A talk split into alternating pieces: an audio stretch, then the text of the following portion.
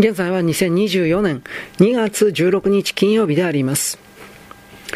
黒木が突然宮城県の丹々塾へ出かけた時、お供を仰せつからなかったことが和夫には不満であった。来たる7月1日の参議院選挙の準備のためと新聞は伝えていたが、それならなおさら不満であった。しかし周りの人たちの意見では黒木の今度の旅行は丹々塾の拡張のためらしいということである。和夫はこんな礼遇が先頃星空を眺めていた黒木の秘密を伺ったためではないかと恐れた。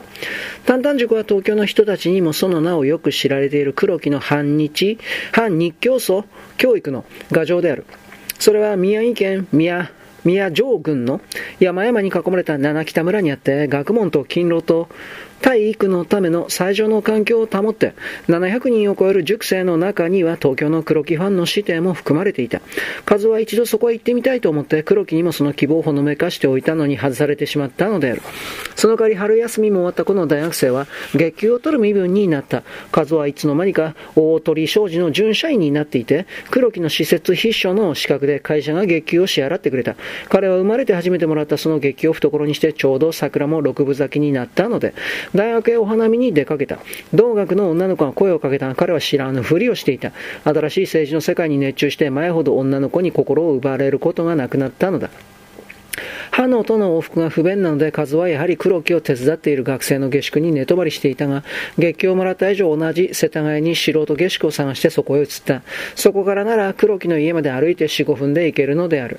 黒木の帰郷後も、すべては以前と同じように運んだ。下宿が近くなってから和夫は忙しい黒木夫人の私用の買い物までことづかるようになった。ある時夫人が雑誌に出ている父の講演会の記事と写真を示してこう言った。これあなたのお父様なんですってね、和夫は真っ赤になった。誰がそう言ったんです？黒木ですわ。あら。と、夫人は？不思議そうに続けた。あなたには何も言わなかった？黒木がそれを知っていて、和夫に一言も言わなかったということが和夫を傷つけた。それは軽蔑だろうか、いたわりだろうか、それとも別の理由だろうか？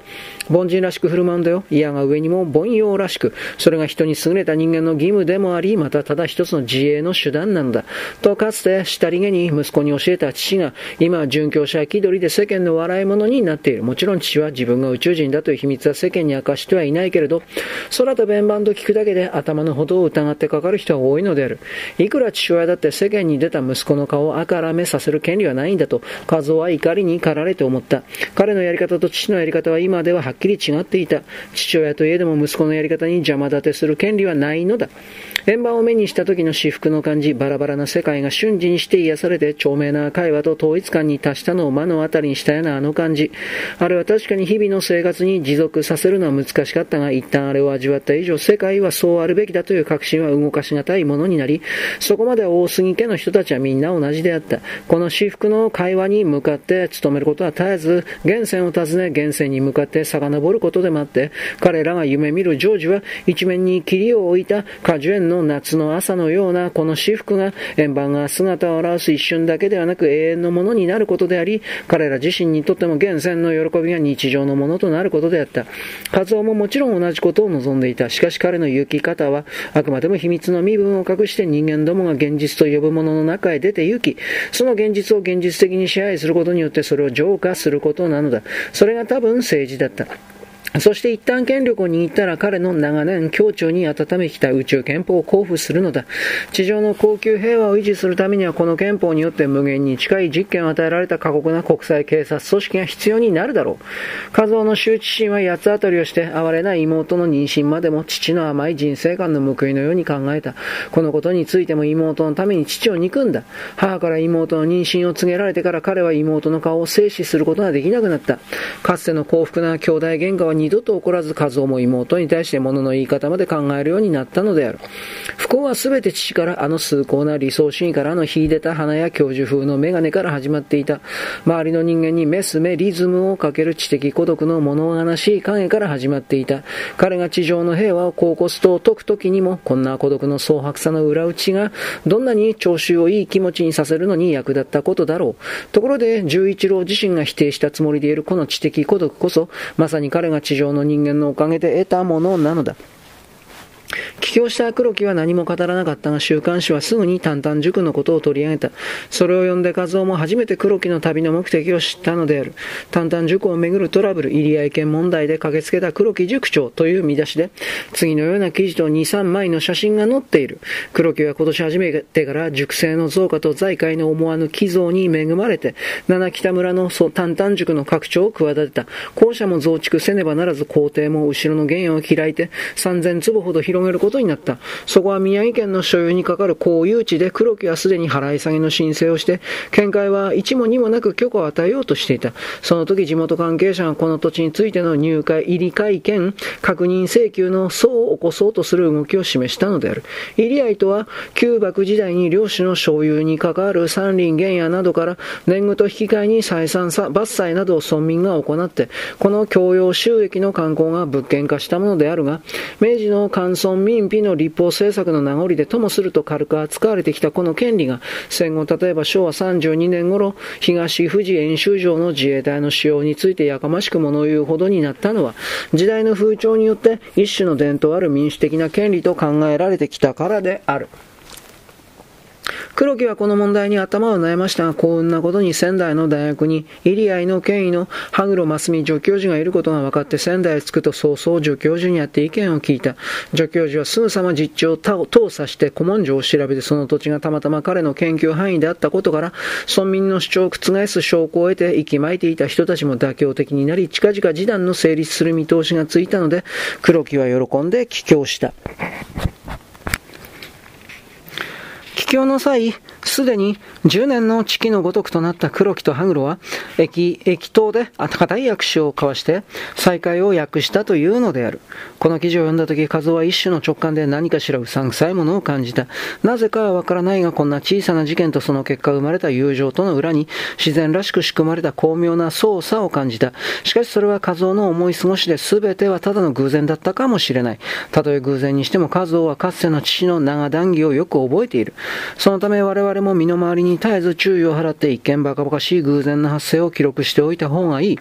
小さな事物のつまらない偶然の暗号がこれから地上には加速度的に増えていくだろうと私は見ている。旅行の前のある晩、星を見ていた時の黒木の不思議な態度とこんな画像の直感との間にどんな関連があるのかそれはわからない。しかしあの晩の印象はいつまでも画像の心に残って追い払おうとしても立ち戻り、ついには深々深々と根を据えて今までの黒木の肖像をまるきり別なものに変えてしまいそうに思われた。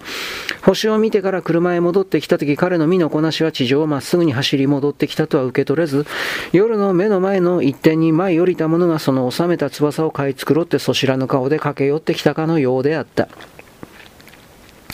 今夜仙台から羽黒助教授と助教授の友人二人とが上京する。君は駅まで出迎えて大宮旅館に案内する。明日は歌舞伎座の昼の部でこれも君の案内。芝居が済んだら赤坂で僕が接待する。塾の問題で大変世話になった先生だから一級な扱いだよ。そのために何人でも好きな友達を引っ張って東京へ遊びに来いと言って招待したのだ。と黒木に言われて、その晩和夫は上野駅へ客を迎えに行った。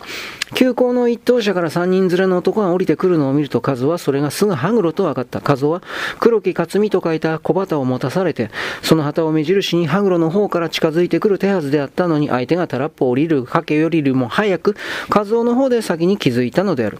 ひ弱な体つき青白い顔、まん丸な眼鏡、野暮な背広とネクタイ、こういう風采は、地方の大学の助教授を思わせるに十分であったが、和夫の素早い直感はもう一つ先のものを言い当てていた。それにしてもこの人はあまりにも地方の大学の助教授らしすぎはしないないだろうか。ひょっとするとこの人は偽物ではなかろうか。助教授の偽物であるばかりか、もしかして人間の。二人の友はまた、不釣り合いな同行者で、一人は醜い顔の大男の青年であり、一人は丸まっちい卑俗な中年男だった。そしてこの三人の居並んだところは世にも不快な人間の見本市という感じがした。黒木先生の代理でお迎えに上がりました。先生は明晩を楽しみにしておられます。では、これから旅館へご案内申し上げます。君は大杉君ですね。とハグロが少し宙に浮いたような声で言った。和夫は黒木がすでに自分の名前を遠来の客へ伝えてあるのに驚いた。和夫はハグロの古カバンを受け取って、先に立って歩き出したがその3人が彼を背後からじっと見守っている視線を感じた。視線は駅の雑踏を透かして和夫の一挙一動をつぶさに調べているように思われた。車の中でも助手台に座った和夫はずっと3人に背を向けていなければならなかった。池の畑の夜桜ももうおしまいか。残念だね、5年ぶりの東京だというのに、とハグロが言っていた。和夫はバックミラーに目をやってこのいじけた疲れ果てた男の乾いた頬を眺めた。ネオンサインは車の左右に流れて広小路界隈はまだかなりの人手があった。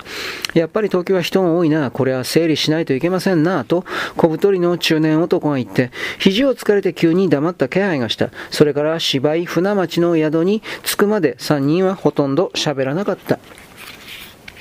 明くる朝、芝居の開幕に間に合うように早めに宿へ迎えに行った。黒木に言い含められた通り、今日の今月の歌舞伎座は、11代目團十郎の襲名披露興行で、この切符を手に入れるのは黒木だからこそできたことだという説明をした。席は西の桟敷の3であったが、こんな1個が桟敷に並んだところは見苦しかった。しばらくの幕が開いて後も3人は今日の若ぬ顔つきで舞台と寄せ、当分に目をやっていた。しかしさすがに勧進帳の新團十郎の引き込みのの飛び六方だけは花道がすぐ目の前であったので、桟敷の低い欄干から身を乗り出して熱心に眺めた。大喜利は三島由紀夫のいわし、売り恋の引き網という新作だったが、助教授がこんな小説書きの新作ものなど見るに及ばないという意見を出したので、後の人たちもこれに従った。それにより、それより大杉君、銀ブラを似合わせないかね。黒木さんの席に行くまではまだたっぷり時間があるだろう。半日の動向を経て、親しみを増した存在な口調になって、ハグロは自分の学生に物を言うようにそう言った。ここまでよろしく。ごきげんよう。